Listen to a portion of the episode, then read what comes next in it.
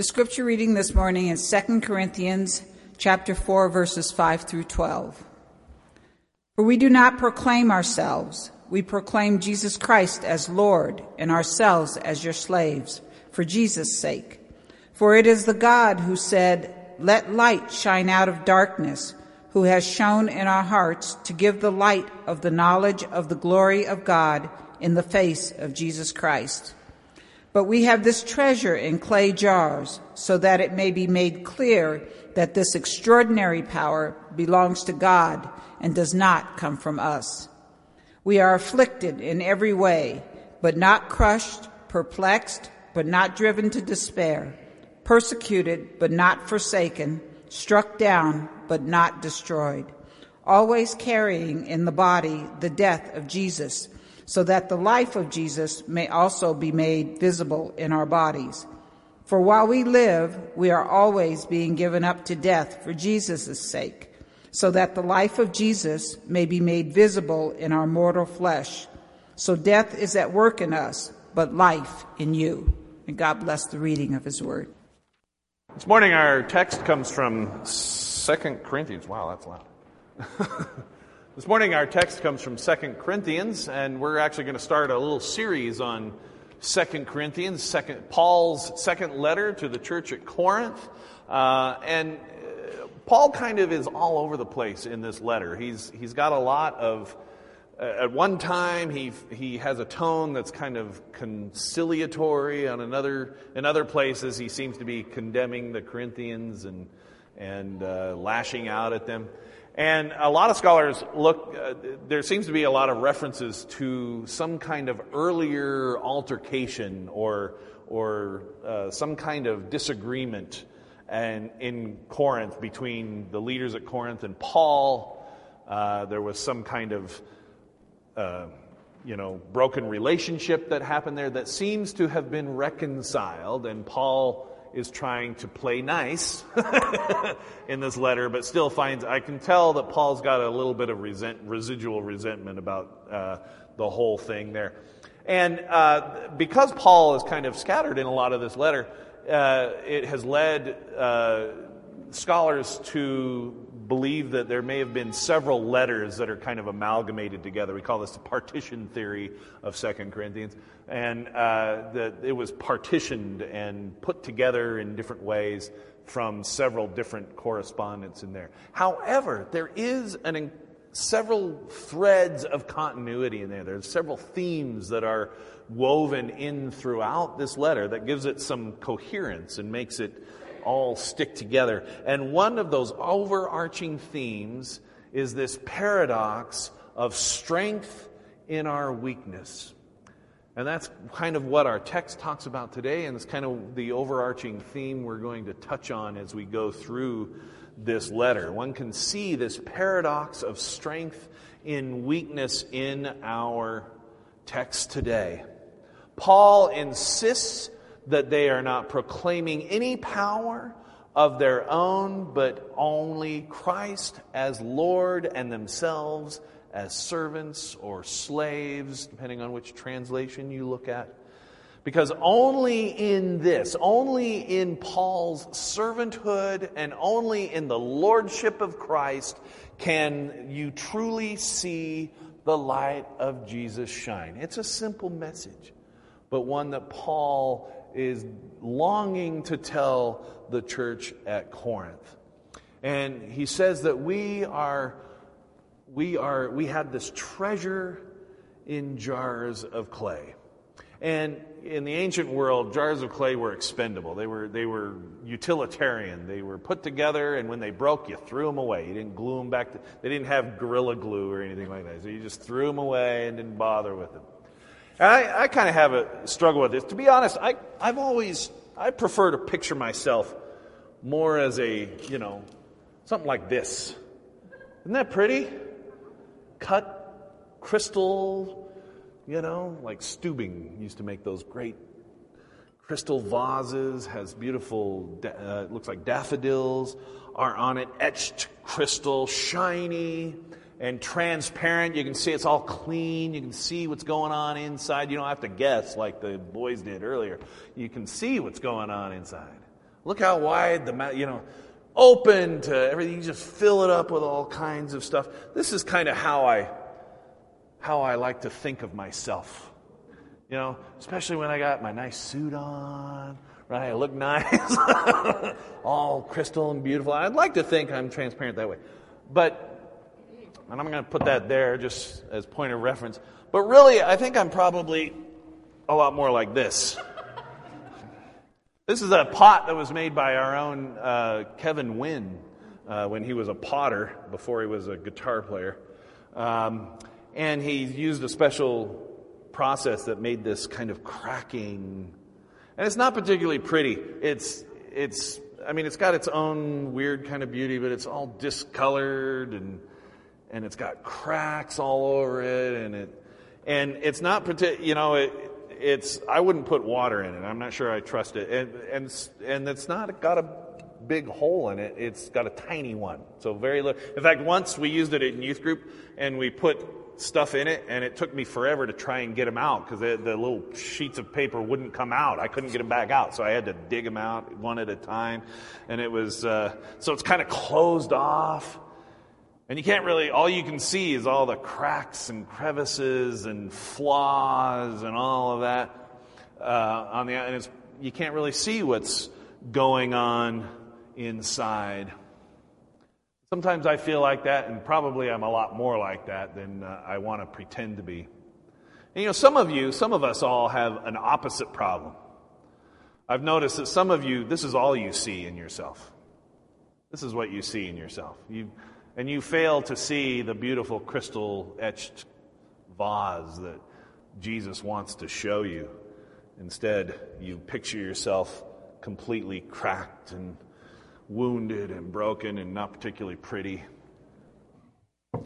The truth is, we're kind of a little bit of both. Uh, sometimes we're crystal, sometimes we're this clay jars.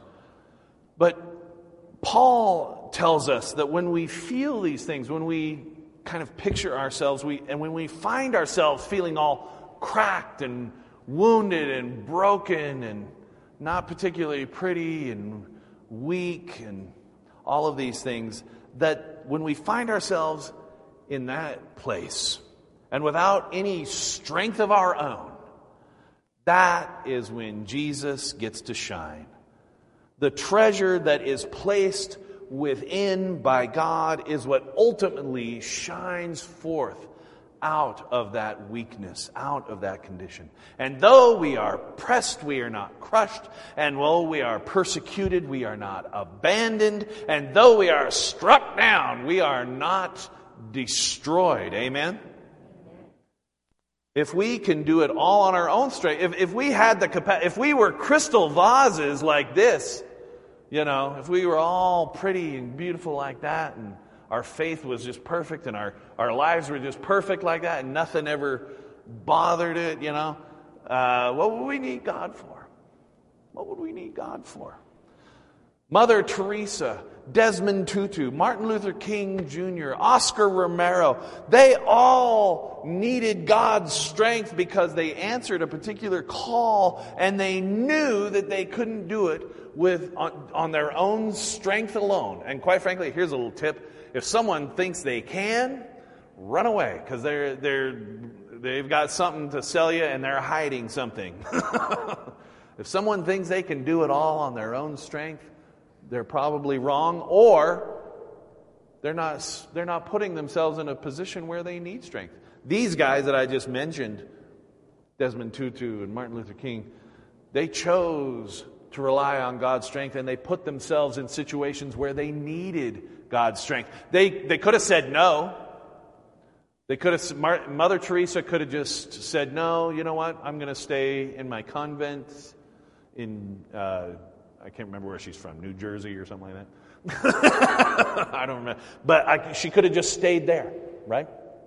She could have just said, no, I'm not going to go. But she said, no, I'm going to rely on God's strength. I am going to uh, rely on what God has given me, and, and I will do what is asked of me, knowing that God will help me get through it. You know, not everyone has a choice. Not everyone has a choice. Sometimes there are realities and struggles and events in all of our lives that are too big, too devastating, too arduous for us to get through all on our own strength. The flowers this week are in honor of Jimmy Bruce, Beth's son, who died 10 years ago. Very difficult circumstances. And there's not a one of us who doesn't wonder how Beth gets through it. Ten years she's been grieving for the loss of her son. And, you know, many of us have experienced something similar. And Beth will tell you, she'll be the first to tell you, that she is relying not on her own strength. She can't do it on her own strength. Amen? She relies on the strength that God gives her. For 10 years, she's done that. And through other tragic circumstances throughout that 10 years. That didn't stop there, did it? Relies on God's strength. And so many of us here in this place have had similar tragedies and struggles. And if you haven't had struggles yet, they're coming. they are coming. And we will need God's strength. And when we are able to say, God, I can't do this alone. I'm just a broken old pot. I cannot do this alone. I can't do this on my own strength. How am I ever going to get through this? And when we drop to our knees finally and we say to God, I need you to carry this through for me. I need you to lift me up and help me walk forward. When we are able to do that and when God actually provides us the strength that we need to get through something and we come out the other side and we go, wow, I can't believe how I got through that. Where would I be without God's strength? God is glorified. Amen? Amen. Amen. God is glorified. When we, and that's what Paul's trying to say. Our weakness brings out God's strength for the whole world to see. When someone says, I don't know how Beth does it, she says, by God's strength. Amen? Amen. And God is glorified. As one of my favorite singers, Leonard Cohen, says in his, anth- his song called Anthem Ring the bells that still can ring. Forget that perfect offering. There is a crack, a crack in everything. That's how the light gets in. That's how the light gets in. And that strength that God provides in our weakness. It's a promise that comes to us that can never be taken away by any circumstance. The world we live in hits us hard.